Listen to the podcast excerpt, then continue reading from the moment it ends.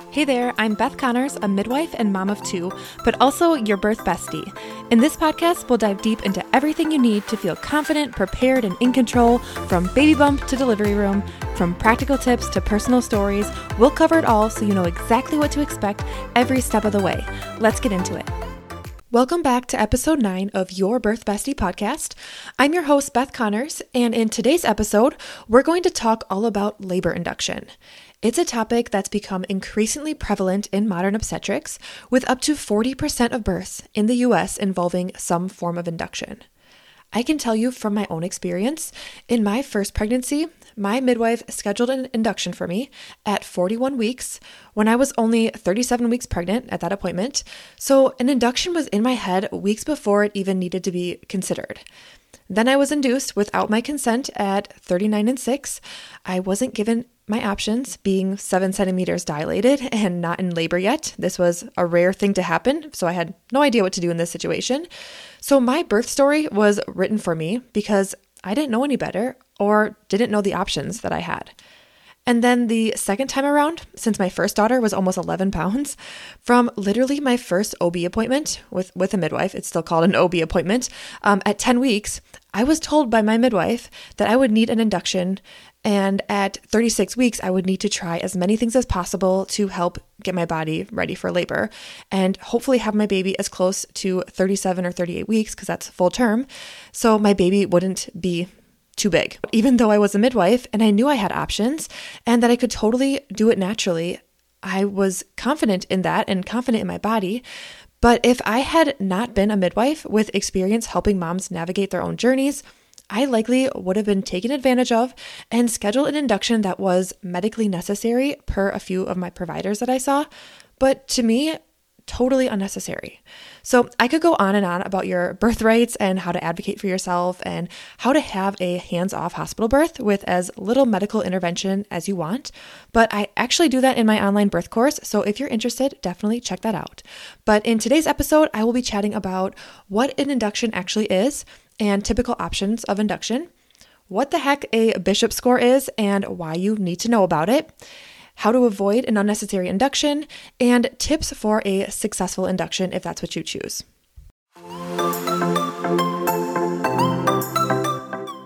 Okay, so let's first start by understanding what labor induction really means. Labor induction is the process of artificially initiating contractions to stimulate the onset of labor before it begins spontaneously. It's important to note that labor induction should only be considered when there are valid medical reasons, as it involves intervention and carries potential risks. There are various methods used for labor induction depending on factors such as mom's health, gestational age, and how the baby is doing. These common methods include the use of medications such as prostaglandins or synthetic oxytocin, which you already know as Pitocin. There are also mechanical methods like cervical ripening with a Foley catheter or amniotomy, which is breaking the bag of water. There are also natural methods such as nipple stimulation and acupuncture. But before I go into all of these methods briefly, let's just say an induction is an induction is an induction. No matter how you're trying to start labor, even for something like a membrane sweep that is considered a method to help labor begin, so that can be considered an induction technique too. And there's nothing wrong with going that route either. I had a few membrane sweeps during my second pregnancy, and you can check out that birth story in episode four if you're interested in the details and actually why I chose an elective induction with that baby. Yes, elective inductions happen too, and as long as you're informed and it's your choice, I totally support that. So let's talk about a few common methods of induction. And the first one is stripping or sweeping the membranes, when a provider inserts two fingers into the cervix and lifts the intact bag of waters off the cervix all the way around the baby's head. The benefits of this are that it leads to a slight decrease in the number of Pitocin inductions, and the risks are that the provider can accidentally rupture your membranes, increase the chance of infection with the exam, and it can be uncomfortable.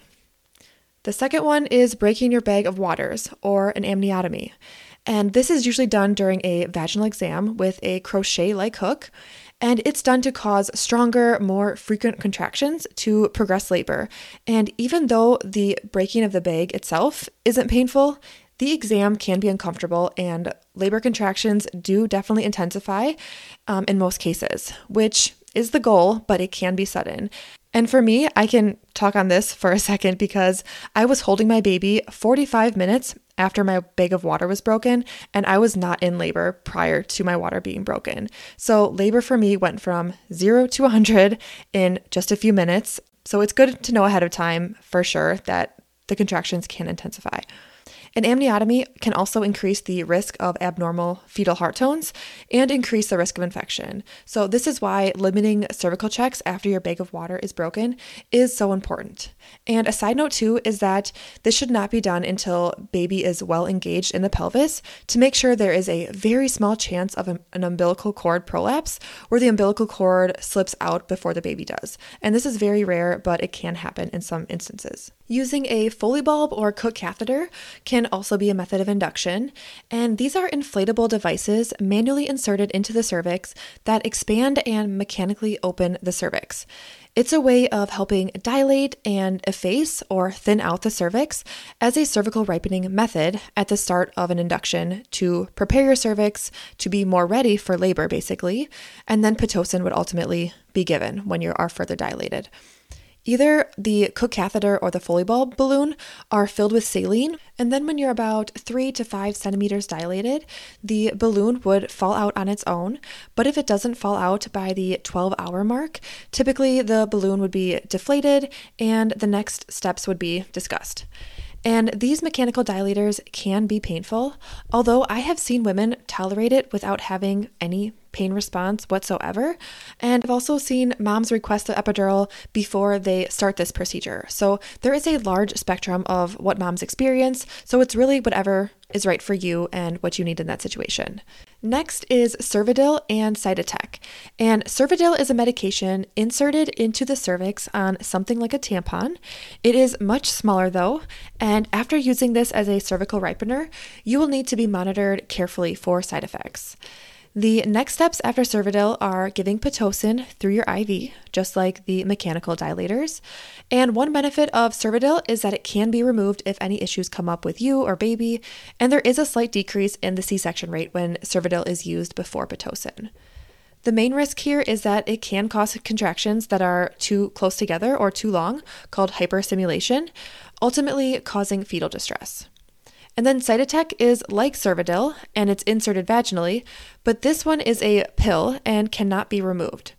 It might be more effective at ripening the cervix over Cervidil, but the risks are that there is a higher risk of uterine hyperstimulation and fetal distress.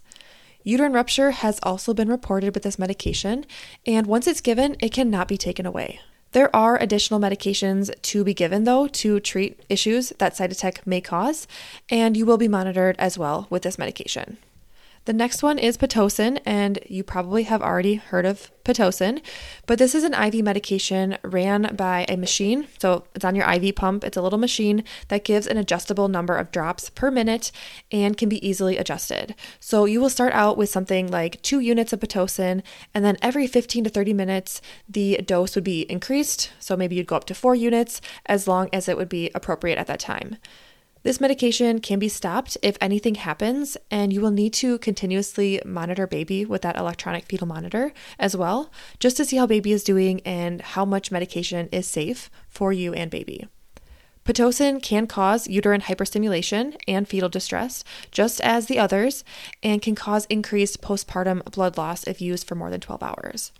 So, if you find yourself considering labor induction, and before you agree to any of these interventions, it is crucial to prepare yourself for the process. First and foremost, open communication with your healthcare provider is key. Discuss your reasons for considering induction, any concerns or questions, and then ensure that you are well informed about the potential risks and the benefits.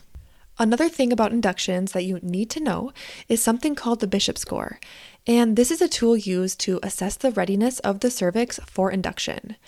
The Bishop score takes into account factors such as cervical dilation, effacement, position, consistency, and fetal station. This score helps determine the likelihood of a successful vaginal delivery and can guide the choice of an induction method. I will post a link in the show notes to a diagram so you can reference this and calculate your own score after a vaginal exam later in pregnancy if an induction is being considered. If your bishop score is high, like over 8, it means there is a better chance that an induction will lead to an established labor pattern. If your score is between 6 or 7, then it's unlikely that labor will be starting soon and an induction may or may not be successful. And then if your score is 5 or below, it means that labor is even less likely to spontaneously start soon and an induction is unlikely to be successful. Sometimes, though, with medical inductions, we don't have a choice and we do all that we can to help natural labor progress as safely as possible. So, this is just a guide and not something to stress out at all about. Next, I want to talk about how to avoid unnecessary inductions, and then if you choose to have an induction, how to increase your chances of having a positive experience. So, some tips first on avoiding unnecessary induction are to first choose to forego routine fetal testing unless there is any indication. ACOG acknowledges that there is no evidence showing an improved outcome based on routine fetal testing for post dates pregnancies. Also, calculate your own due date based on your date of conception and your last menstrual cycle instead of relying on ultrasound dating. Also, don't let your due date be changed based on a scan after 12 weeks. The later the ultrasound, the more unreliable it is.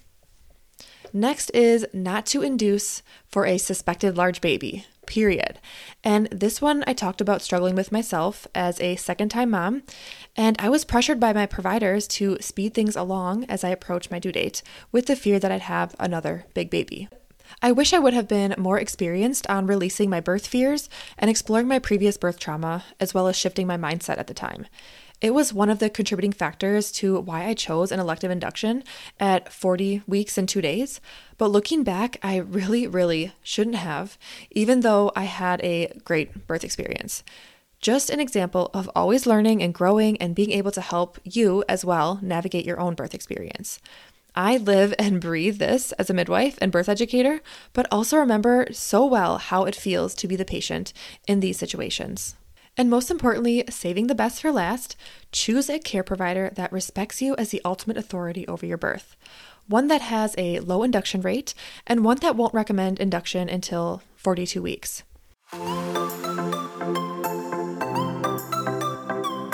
So, you did all the things to avoid an induction in the first place, but whatever happened, you are now agreeing to an induction, medical or elective. So, let's talk about how to increase your chances of having a positive induction experience and prepare both physically and mentally. Things like staying well nourished, getting plenty of rest, and engaging in activities that help you relax and maintain a positive mindset. Also, like I mentioned before, educating yourself about the different induction methods and their potential implications is so helpful when preparing. But here's a couple more tips worth mentioning. Consider choosing Cervidil over Cytotec as a cervical ripener if needed because it can be removed. A Foley bulb or Cook catheter are both non pharmacologic options as well if that's more appealing to you. If you need to have your cervix ripened, choose to go home and let labor develop overnight at home where you are calm and safe and in your own environment. You will want to stay to be monitored for the first few hours though, but this is an option. And some clinics even place Foley bulb catheters in the clinic, and you don't have to be admitted for this part of the early induction. Also, if you can choose a time, start an induction at night so you can sleep while you're in early labor. And because oxytocin flows easier at night, this can also really help your labor begin. Next, when using Pitocin, start at a low dose and increase no more than every 30 minutes until active labor is reached.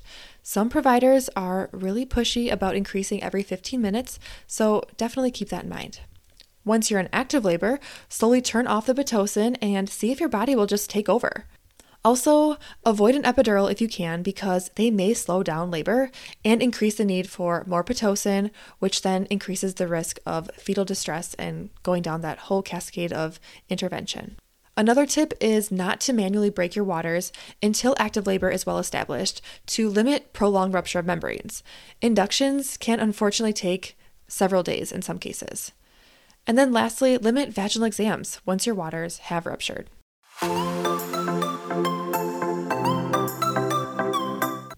Lastly, I just want you to know that during the induction process, it's important to have a support system in place.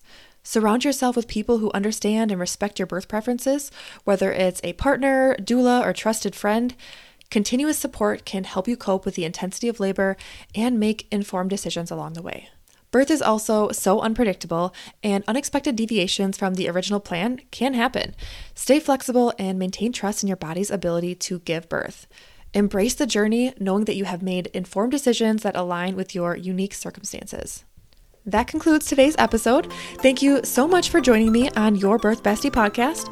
If you enjoy listening and found this information about inductions helpful for you, I invite you to follow the show. And if you could even go the extra mile and rate or review the show, that is seriously the best way to support me. You can send me a screenshot of your review at bethconnors.com forward slash review, and I will actually mail you a gift to say thanks. So I appreciate you more than you know, and I will see you back here next week.